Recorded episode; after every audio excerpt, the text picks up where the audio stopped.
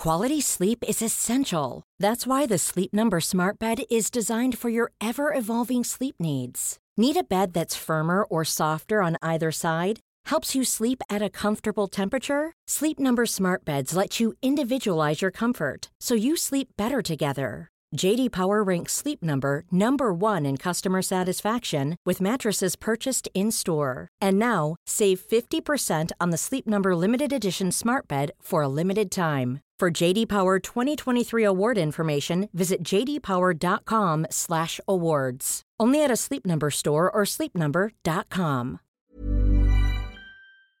Men du Lina, ska du inte ta av dig skorna innan du kryper ner under täcket? Eh, jo.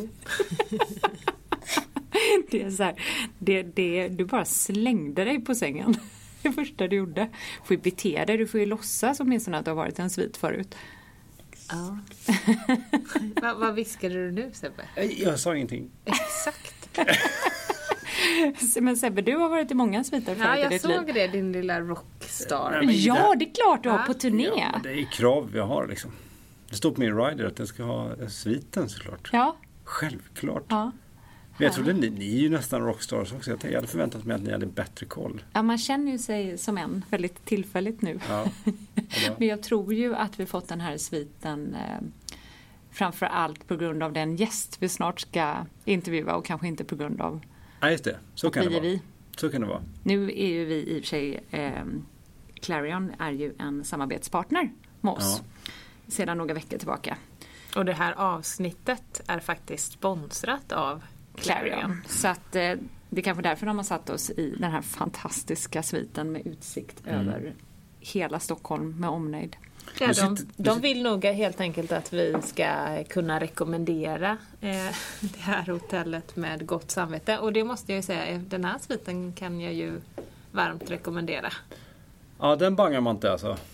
Eller hur? Nej, hit vill man komma igen. Har du bott på Clarion Hotel någon gång? Apropå Ja. Clarion? Ja, det har jag faktiskt gjort flera gånger. I Och på riktigt nu, alltid trivts skitbra. Men Ja, inte i svit. Jag, jag ljög lite. Jag har, Men du har trivts faktiskt aldrig... även om du inte har bott i sviten? Ja, Verkligen. Alltså verkligen. Eh, så att jag ljög ju. Jag har ju aldrig bott i en svit faktiskt. Men, eh, ja. Eh, när kommer den här personen egentligen? Den här personen bör komma rätt snart. Jag vet att han kommer direkt från flygplatsen. Just det. Så att han, eh, han sitter väl i en taxi just nu och svettas. Ja, jag är så peppad och spänd. Men hörni, det är ju lite roligt att vi försöker vara hemliga med vem, vem, vem det är Ja. vi ska träffa när ru- rubriken på den här podden säkert Nej, det heter. vet vi inte. Nej, vi kanske ska Ja. döpa det till hemlig gäst. Ja, precis. Exakt. Mm. Det är jättespännande. Minus tre lyssnare. liksom, precis som selleri, det blir minus kalorier på något sätt.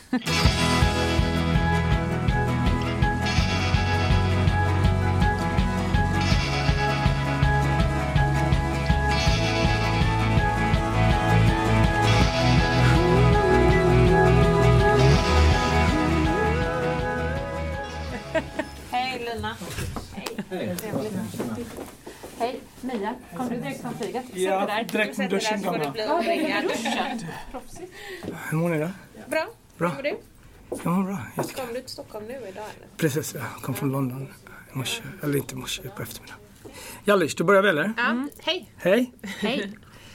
De flesta vet ju eh, vem du är, men kanske inte alla som lyssnar vet vem du är.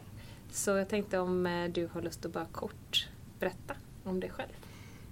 Namn är Marcus, Marcus Samson. Uh, jag är kock, jag har lagat mat hela mitt liv och uh, delar med er att vi kommer från Göteborg. Mm, härligt. Och um, har lagat egentligen mat över hela världen och fortfarande ställer mig väldigt ofta den här, eller hela, varje dag faktiskt den här frågan vad är bra mat? Och hur den fått vara med på den här resan, hur, hur ändrar sig idén till vad som är bra mat? Från, från att eh, hur, hur, hur dealar man en vanlig vardag med mat? Um, framförallt i västvärlden där vi kanske inte direkt äter med en um, spirituell kompass. Så det är ganska, ibland skiljer oss från ett sätt kanske som man äter, ser på mat i, i Afrika och Indien och i Asien. Och hur upplevs bra mat på restaurang och, och vilket jag jobbar väldigt, väldigt mycket med naturligtvis. Men ähm, ja, tänker på det här med vad är bra mat. Jag tänker på det varje dag. Mm. Faktiskt. Härligt. Jag har Då har gjort vi det mer i gemensamt 30 år. Mm. Jag än det. Göteborg. Vi har det gemensamt, Göteborg gemensamt och sen har faktiskt du och jag en eh, annan sak gemensamt också. Okej. Som var lite besviken av att du inte nämnde nu när du berättade om dig själv.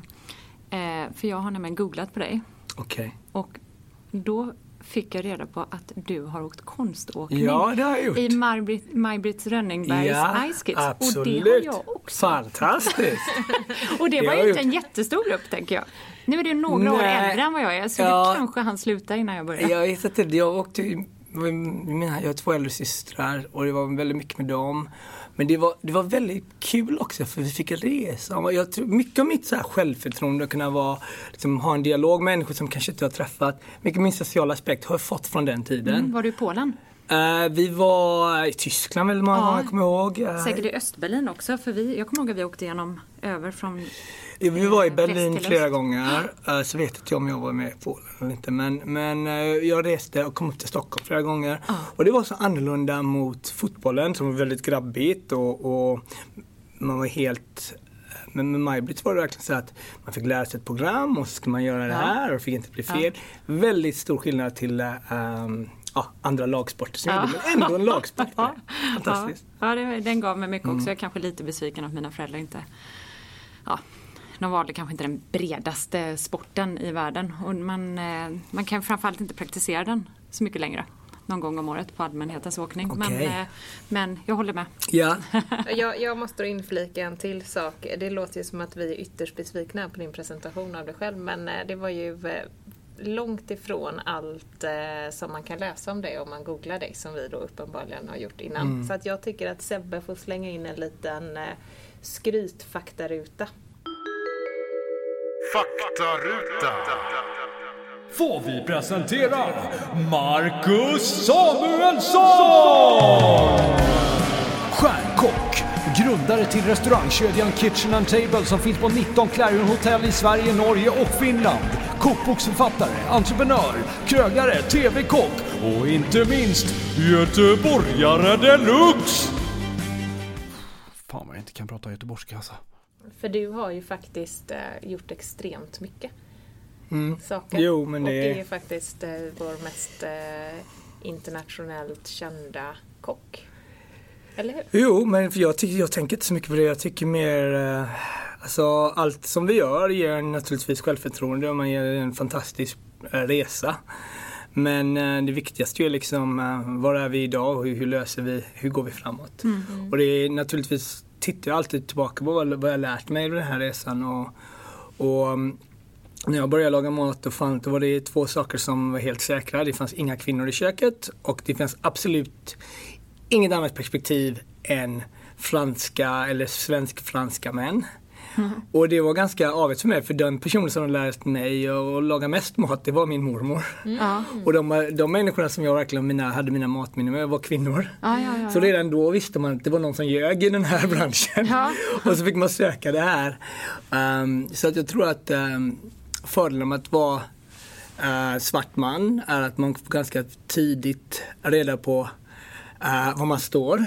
Och så får man dela med eh, de, här förutsättningarna och så bara ändra den bilden vad, vad väldigt många människor kanske har för fel bild eller så. Och det var väldigt, när jag reste mycket så fick man lära sig väldigt mycket och då, då blir man väldigt mycket, står nära människor som kom från andra perspektiv, vare sig det var japaner jag jobbade med eller folk från Singapore eller folk från ehm, Sydamerika. Så att man fick hela tiden reda på att wow, det finns bra mat som fanns utanför den franska världen. Och det är så naturligt naturligtvis idag men just då när jag började så fanns inte det perspektivet. Ja. Men då, då undrar jag, det här var ju väldigt intressant för då, då blir ju den spontana frågan eftersom att du ägnar dig så mycket åt växtbaserad Mm. kost och det tänker man inte på när man tänker eh, spontant på svensk-franska män. Mm. Eh, Tänkte du på grönsak? Jo, men det finns fantastiska Michel Bras, det finns Alpert, det finns, det finns i alla aspekter. Men, men jag tror, eh, vad jag menar med att jag, jag fattade ganska tidigt att jag fick ta mig bort från både Sverige och få ta mig bort från Europa framförallt. För att se att det fanns en annan mat. Var i Japan eller var i, i Indien eller var i Afrika, där såg man hela tiden att folk åt först och främst med en spirituell kompass. Och sen så var bra mat inte relaterat till hur mycket kött man åt eller hur mycket fisk Nej, man åt. det. Och det ser man i stora matländer, alltså riktigt, riktigt stora länder som Indien till exempel.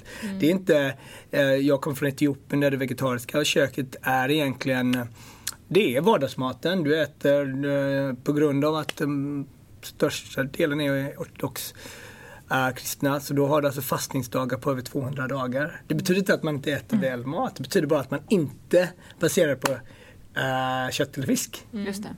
Just det. Samma med stora delar av indiska köket. Så, så att, det, att bra mat och protein, eh, så som vi tänker på våra protein traditionellt, är inte linkat. Liksom. Nej.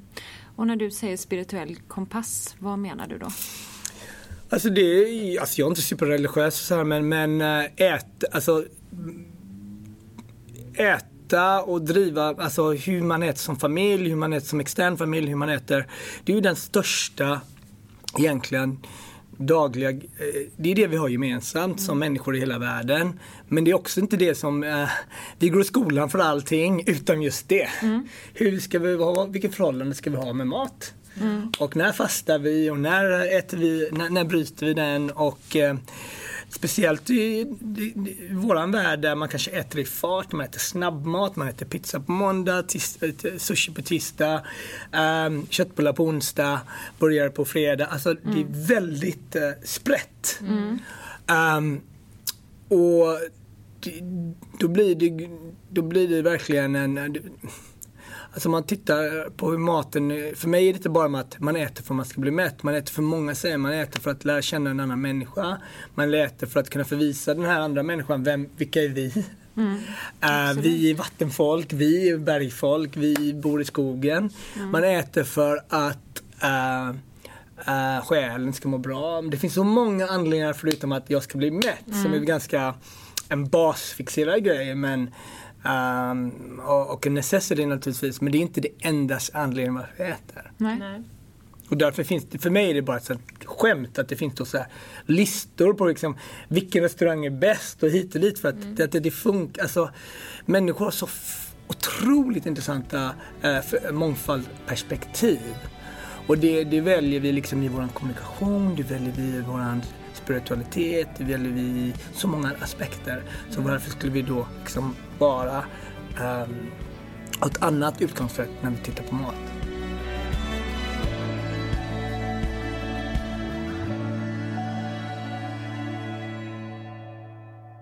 Vi har pratat rätt mycket om det. Vi började ju prata om mat. Det var ju vår ingång, mat och hälsa. Men nu har vi börjat prata rätt mycket om eh, hur man äter också. För det är ju också väldigt intressant Mm. det du säger att äter man för att eh, bli mätt, vad känner man Mm. för tacksamhet inför Ja. maten och de man äter tillsammans med? Hur lagar man maten? Eh, till exempel att köpa ett färdigt halvfabrikat och kasta i Mm. sig. Eller att laga tillsammans med de man ska äta måltiden med och verkligen Mm. se det som någonting man gör tillsammans. Eh, jag tänkte på när du sa din mormor. Var Mm. det, blev du intresserad av att laga mat redan som barn? Eller? Väldigt tidigt faktiskt. Och det, jag tror inte det var så stor skillnad från en, en, ganska traditionell svensk uh, uppväxttid. med Att vi, vi, är, vi använde våra säsonger väldigt mycket. Vi plockade lingon, vi, vi hade rabarber, vi, alltså inget, inget speciellt. Eh, Men när vi, mormor lagade mat och hon var hemma i vår familj och, och bodde bara några kvarter därifrån och kom varje eftermiddag och, och vi åt lagad mat och vi lagade mat tillsammans. Sen var det också att jag växte upp på sommaren på, vid, vid, vid Smögen och då står fisket väldigt nära. Där har ju vi varit Ja. så mycket. Och, och just den här idén att, att ehm, min ehm, familj, alltså min mamma växte upp i Helsingborg men kanske inte såg sig själv som vatten och havsmänniska på samma sätt som folk som bor på Smögen där fisket verkligen var. Så genom mina farbröder så, så växte vi upp väldigt mycket med, alltså färsk fisk var är, alltså tittat på nästan på vilken tid på morgonen plocka, fick, fick du fisken? Alltså, alltså inte så här, för två dagar sedan Nej. fick vi färsk fisk. Nej. Utan det var sju på morgonen fick vi färsk fisk och nu äter vi den klockan elva på, Ja. på lunch. Liksom. Så det, hela den här idén, vad betyder färsk fisk och hur, hur när, mer närproducerat än så. Och det, det är ju grejer som ligger kvar hos mig. Så nu när vi jobbar med Clarion och vi jobbar med en väldigt stor verksamhet. Vi, vi har 25 enheter i fyra länder. Vi serverar över bara à la carte en miljon människor per år och med banketten fyra miljoner människor per år. Det är väldigt, väldigt, väldigt mycket, många människor. Men då är det här med välproducerat, närproducerat väldigt viktigt. Så att till exempel då starta våran eh, trädgård på taket på Norda i, i Göteborg. Det har ju då ändrat alltså hur vi upplever eller hur vi kräver vad är en bra leverantör. Så att det här, det närproducerat, var- det är någonting som jag har tänkt på långt innan det var någon trend liksom. Att, och att sen då kunna göra det med väldigt duktiga yrkesfolk som, som Martin som har lett det här, hela den här grejen i Göteborg. Men just den här idén att fyra månader per år så kan vi alltså nästan vara, fyra till sex månader kan vi vara helt ehm, nästan self-sufficient med, med grönsaker. Det är fantastiskt. Och Det är så då är bra. den här idén, vad är bra mat? Då, då, då, kan du att, då kan du verkligen tackla leveransen. Man kan tackla ehm, varför är det så svårt och dyrt att få svenska ingredienser. Om då, när, vi, när vi strypt det liksom till att vi styr det här själva. Och det var också någonting som jag lärde mig väldigt tidigt i Schweiz. Vi hade, när du började i köket i Schweiz så började du i trädgården. Och då fick man sköta, fick man jobba fyra månader i trädgården. Jaha, det visste och, inte jag. och där liksom 91, 92, där är jätte... Ja. Ja. Och bara se det här på att wow. Och då, då kan man, så långt innan det här så folk tittar på det här och säger, är det här trendigt? Det har inte med det att göra. Det har Nej. att göra med make sense, alltså kompost, där. Det är någonting som många svenskar har vuxit upp med. Absolut. Som vi kanske tar som ja, för givet. Men reser du bara liksom, kom till England så är det liksom ett, så är det ett helt, helt annan värld. Fast även om England är väldigt duktiga på gardening faktiskt, måste jag säga ändå. Jag tänker på en vanlig fördom eh, när det kommer till grönsaker och mat är att eh, det finns en motsättning mellan det som är gott och nyttigt. Vad Att nyttig mat skulle vara tråkig och Ja, god mat precis. skulle vara onyttig. Ja, eller jag tänker, inte, jag tänker inte på mat på det sättet faktiskt. Alltså, det finns ja, mycket, mycket mer otrevliga människor än otrevliga rotgrönsaker. Så det, det, är, det är inga... Det är mat, när du får ingredienserna framför dig så är det upp till dig att och förmedla det och ha en dialog med det. Som, och om inte du kan få... du har en dialog med maten. Absolut, och kan inte du få de här grönsakerna och, och få någon glädje utav det så är det inte upp till dem, det är upp till dig. Ja. Verkligen. Eh, och det, det, då kanske man blir arg på sig själv, får man väl vara det då. Liksom, liksom, jag kan inte relatera till det där.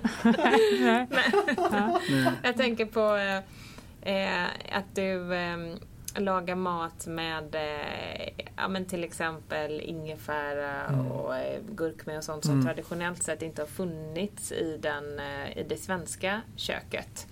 Var du själv uppvuxen på husmanskost eller var ni rätt liksom, före er tid? Eller hur, hur Jag tror, kom vi var, jag tror inte vi var eh, före vår tid. Jag tror vi var före vår tid på många sätt utan att tänka på det. Först och främst ehm, min, eh, och det, det har andra aspekter men till exempel att eh, min mormor och morfar tog in en, eh, en judisk uh, tjej under andra världskriget och växte upp med dem. Och just det här med att inte vara främmande för andra grejer.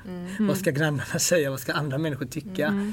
Eh, växa upp som eh, Ja, vi var en mångfaldsfamilj. Mina kusiner är koreaner, vi är svarta, våra föräldrar är vita och liksom våra kan, kan, kusiner är kanadensare. Så att, like, och det, jag, det hänger ihop med maten, att testa andra grejer, att inte vara främmande för andra kulturer.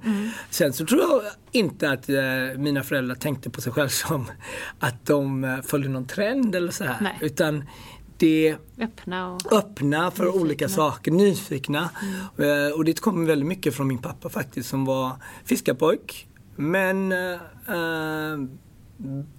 slutade som geolog och reste över hela världen och pratade engelska och, och, och, och hade väldigt mycket folk från hela världen kom hem till oss eller kom till lilla Göteborg och jobbade med honom. Och när han reste så åt han, ja som man gör när man reser, Just Kom det, hem med med Precis. Mm. Och det, det, så det var, det var inte så här att vi hade inte de här senaste teknologin eller vi hade inte de senaste bilarna men det var fan, när jag tittar tillbaka på det så fanns det väldigt mycket mångfald var alltid och även via mat var alltid framåt, äh, i vårt hem.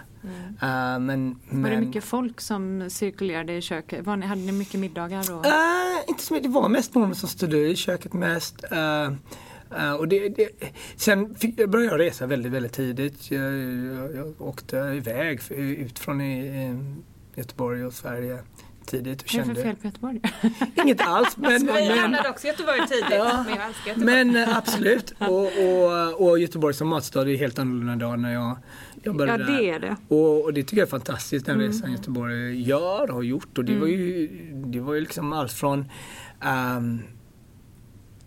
varvet, Volvo, alla de här ganska blue collar jobben till idag kommunikation, mode, musik. Alltså det är en, väldigt Göteborg, har gjort- kreativ stad. Ja, och Göteborg har gjort en fantastisk resa också som har öppnat upp sig. Verkligen. Med events och allting. Så, jag tror 90-talet var superviktigt för Göteborg just det här med att allt från alla events till EM och allting, bara få upp liksom lite li- nytänkande och det är kanske en av anledningarna varför Göteborg um, funkar så bra som det gör idag faktiskt. Utan att tappa sitt eh, trevliga. Jag visste att det här skulle bli en Göteborgs-podcast. Nu klipper vi bort det. Nu, nu klipper vi bort det. Nu är vi i Stockholm. Ja, Tack för att vi är här. jag hoppas att mina gamla kollegor lyssnar på det här för att jag hade en kollega som var från Göteborg och vi lyckades alltid på något sätt hamna i de här- Men det. Ja, men där vi- vi hade ju inte det. hänt Vi släpper.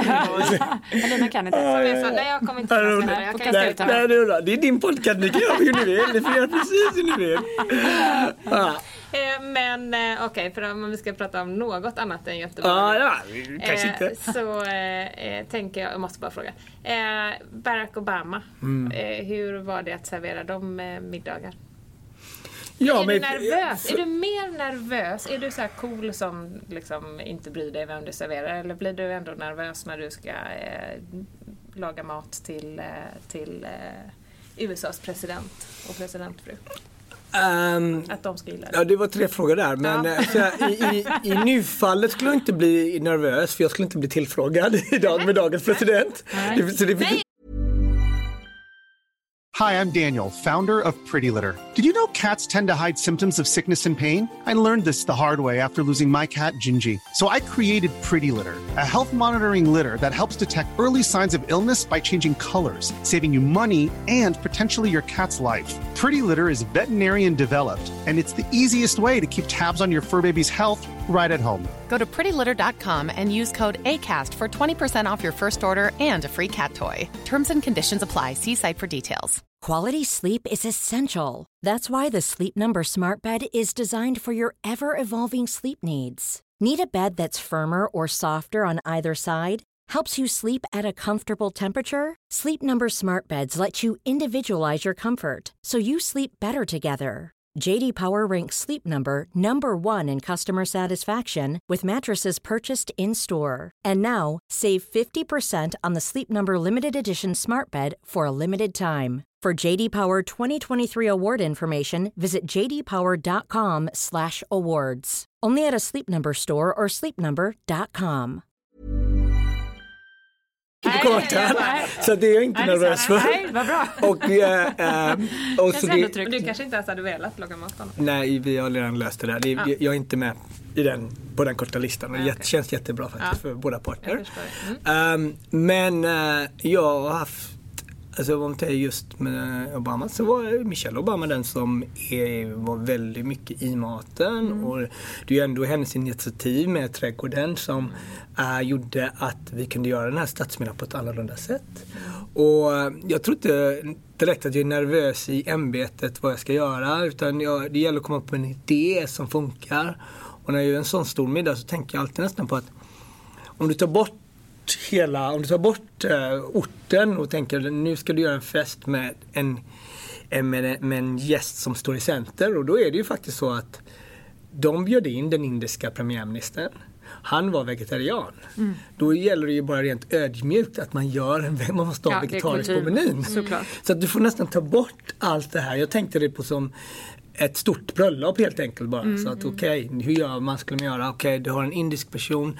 Vi vill ha en indisk eh, som är vegetarian som står i center. Då ska det finnas något för honom som han känner sig bekväm. På stadsmiddag betyder att hälften av gästerna har indiskt påbrå. Det betyder att du kan ha muslimer, du kan ha lite katoliker men du kan bland annat ha hinduer och det är mycket med just det spirituella, hur maten ser ut. Okej, då är vegetariskt väldigt nära. Och den andra sidan är att det ska vara Mm. Då ville vi ha närproducerad mat. Så vi producerade inte bara från hennes, eh, hennes trädgård men även från en trädgård som ligger precis utanför DC. och där var det väldigt mycket fram och tillbaka, där var hon väldigt mycket involverad.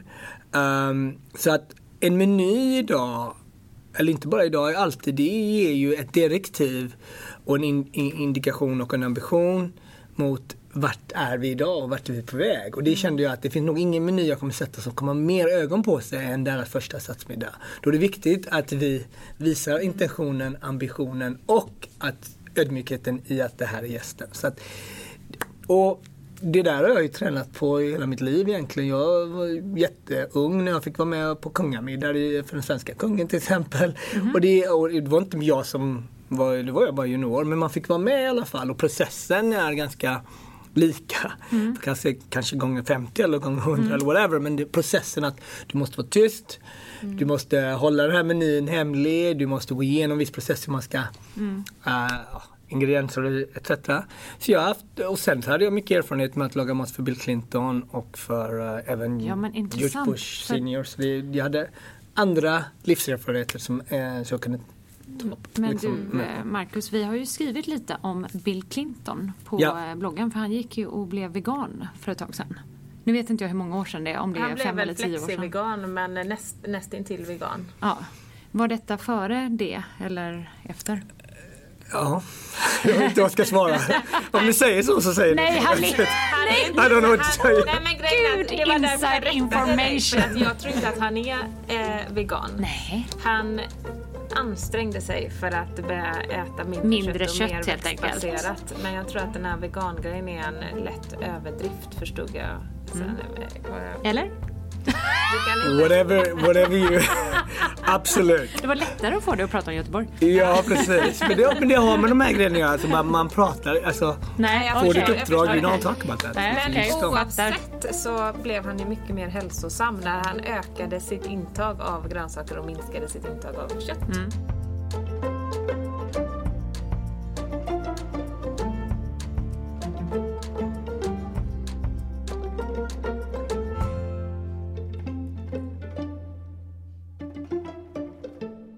Sen lever ju med maten också inte eh, silo i sig själv. Liksom. Det gör som det gör, det, vad den gör, om du är intresserad av musik, eller om du är intresserad av träning, eller om du är intresserad av resa. Så det är ju inte en resa som man gör själv, utan maten är ju naturligtvis en del av andra kulturella uh, uh, information som man tar in på samma gång. Alltså när du lär dig ny mat så kommer du lära dig ett nytt språk mm. väldigt ofta. Eller hur gör man det och var kommer det här ifrån? Man lär, lär sig om eh, historia, geografi, man lär sig om andra kulturer. Så att i den resans gång så blir det ju ofta att man lever lite hälsosammare, eller man kan göra det i alla fall. Mm. Så jag tror inte att det är att du, du behöver inte dra i de här extremerna så mycket utan det är mer att du är mer påläst och mm. du har, det, alltså min morfar åt aldrig en, en middag utan potatis. utan det var där kommer han ifrån. Det är liksom, mm. uh, och um, till att jag äter nog kanske potatis i någonting kanske en gång i veckan eller någonting. Mm.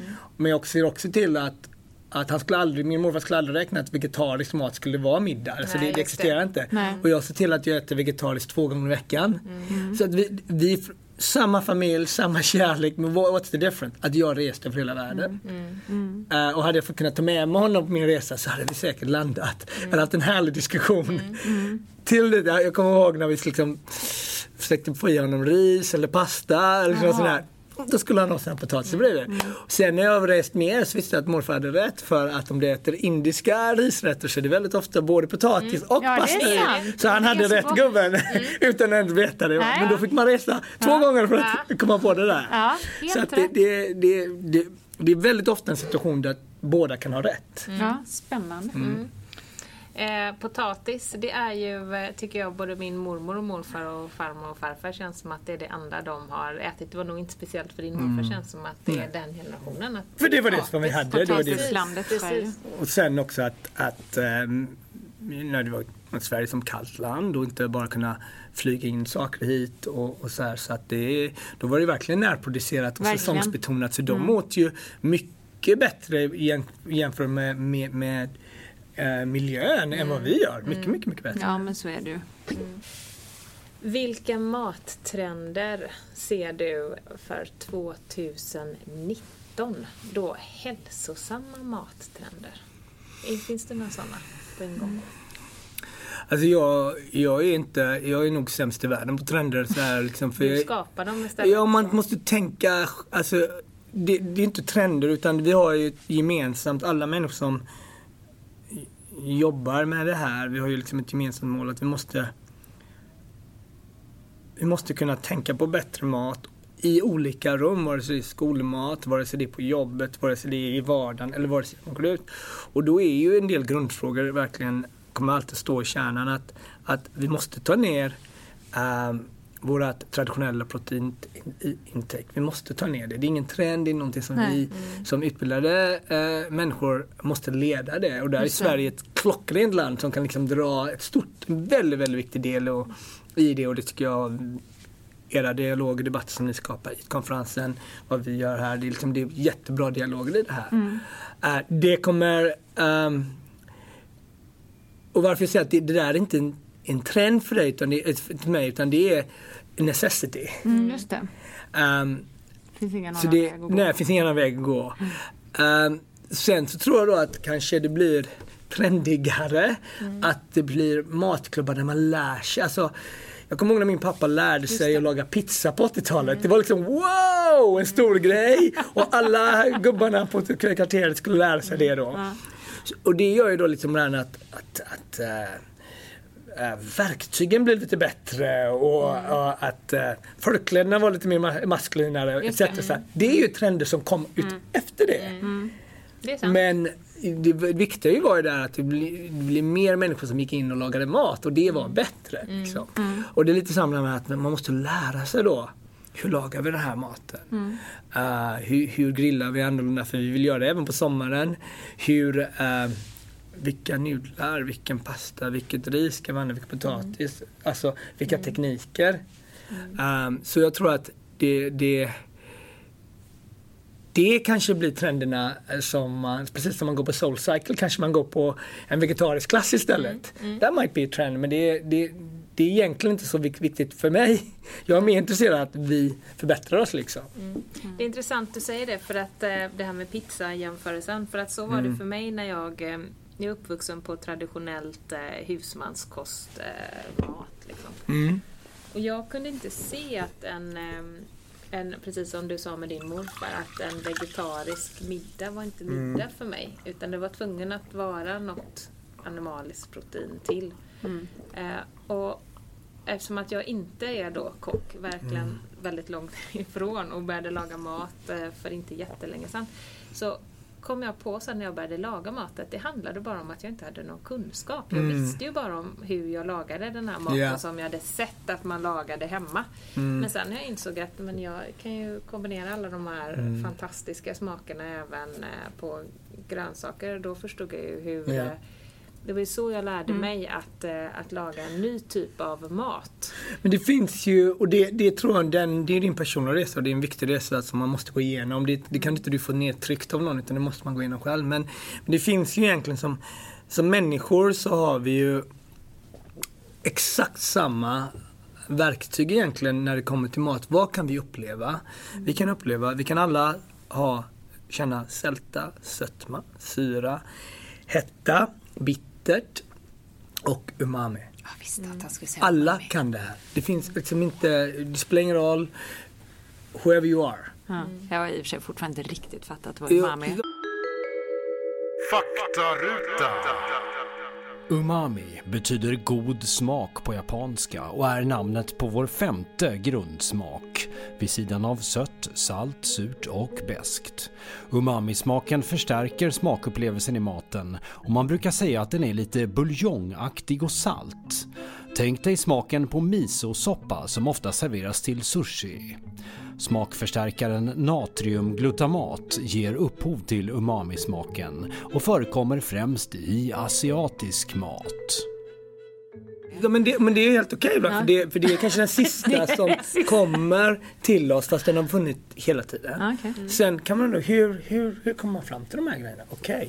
då har att göra med konsistens. Mm. Det har att göra med temperaturer. Så att okej, okay, så att konsistens.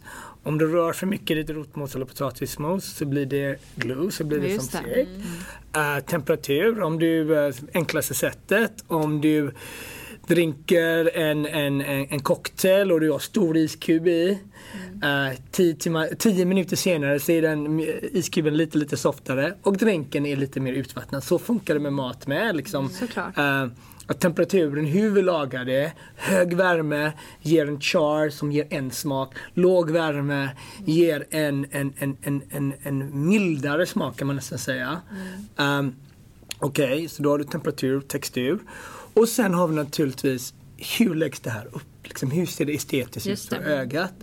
Så att tycker jag nästan är Smakerna- den svåraste biten i matlagning. men att smakerna är, alltså de här, de har inte ändrat sig på 3000 år. Nej, fattar. Och hur vi kommer till processen har egentligen inte ändrat sig heller. Alltså Nej, är när, när eh, kvinnan eller mannen upptäckte eld så liksom this, this is the process. Liksom. Den Mm. har inte ändrat sig. Så då är det kombinationerna som kommer ändra sig. Mm. För att vi reser mer. Så att du kanske inte växte upp med kikärtor, tofu, ett alterna- alternativproteiner till Nej, just det. va?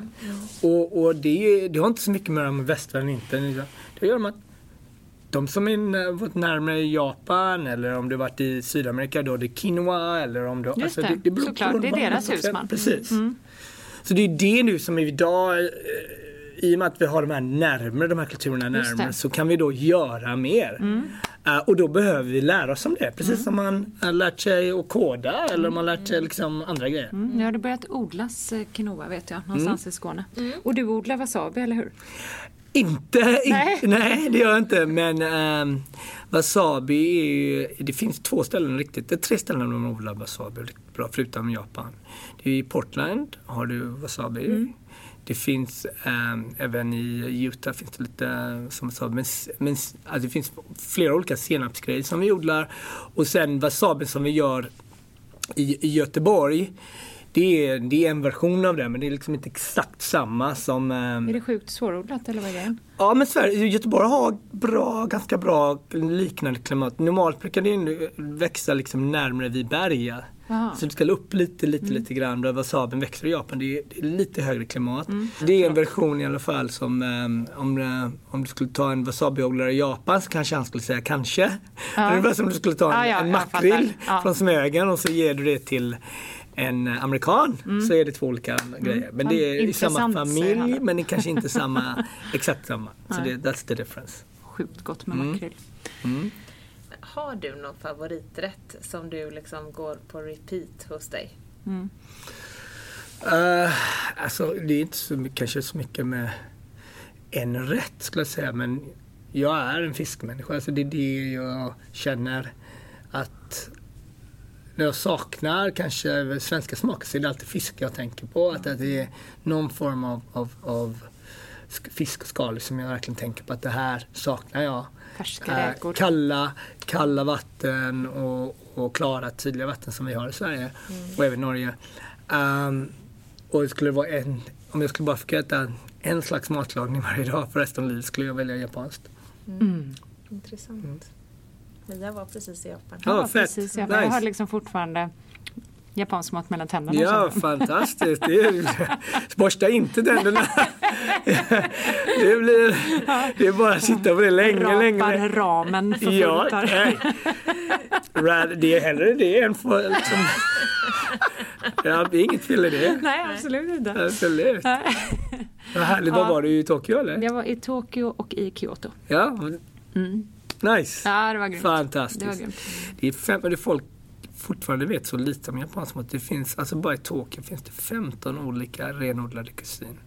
Tänk dig bara en stad, alltså det är en stor stad, det är ju liksom Mm. som hela Skandinavien i folkmängd. Men, men alltså 15 olika Vad menar du renodlade japanska kök? Eller? japanska kök. ja. Olika 15 inriktningar. Olika, olika. Och det, det, det, de är ju vattenbaserade och vi tänker kanske på sushi med en gång men alltså det finns 14 till som, Mm. är, som man kan studera och nörda ner sig i.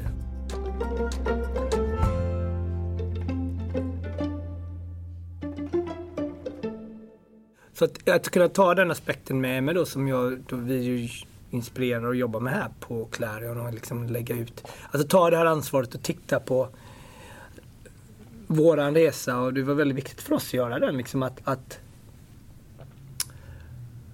vad, vad definitionen av bra mat för oss var då tänkte vi så här. Alltså, Fick, jag- sätta upp ett ramverk verkligen tänkte så okej, vi har ett community som består av 2000 medarbetare, eh, x antal gäster, x antal leverantörer. Det communityt måste vi nå.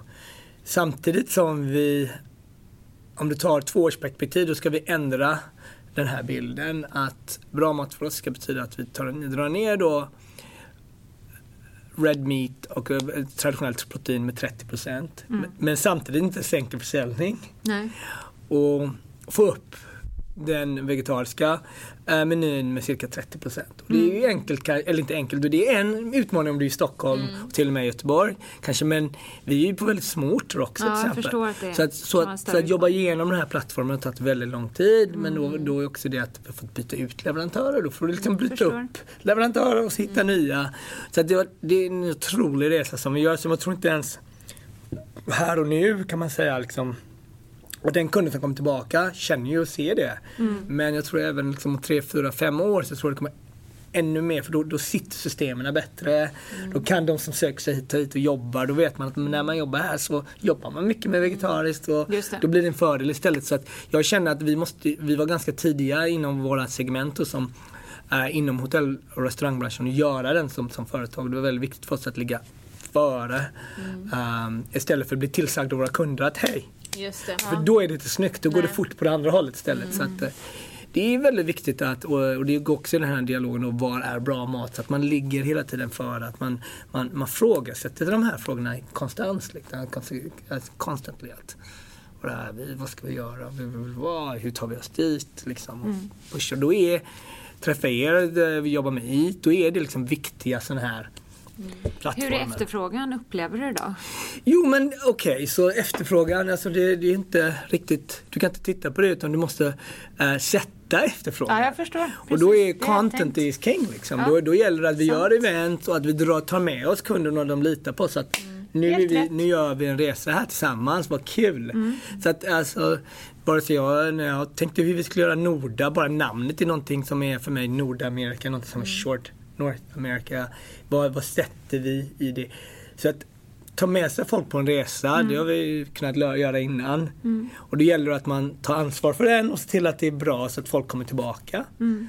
Och att de litar på det. Så det, det handlar ändå om community, att man respekterar det. Mm. Att man har content som folk är intresserade av. Att man att sen använder sina egna kanaler Mm. att kommunicera ut det. Och att det kommersiellt också funkar. Så att inte, för har du inte det på det kommersiella så är det väldigt svårt att göra den här resan. Mm. Liksom. Så att, eh, de, att få ihop dem Mm. Eh, alla de här då, alltså, alltså att personalen ska gilla det, att våra leverantörer gillar det, att kunderna ska gilla det och få ut content, det, det tar tid. It's very difficult. Nej, men grym resa. Också inspirerande. resa. Ja, jättekul. Ja men så spännande att få Härligt. prata med dig. Ja. Ja, verkligen. Taggad. Det var för dig. Du får sätta av en trum. trummor. Ja, du, precis. precis. Han är trummis så Ja, att, eh, försök precis. inte.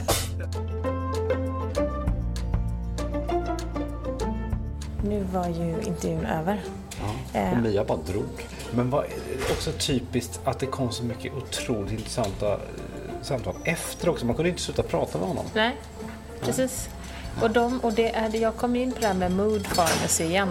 Jag är ju, jag känner att det finns så mycket kring hälsa och spiritualitet och andlighet och allt det här som eh, vi kan äta den perfekta maten, springa varje dag, träna, lyfta vikter, men göra allting by the book. Men har vi inte en känsla med, har vi ingen liksom andlighet, har vi ingen närvaro så, eh, så spelar det liksom ingen roll där.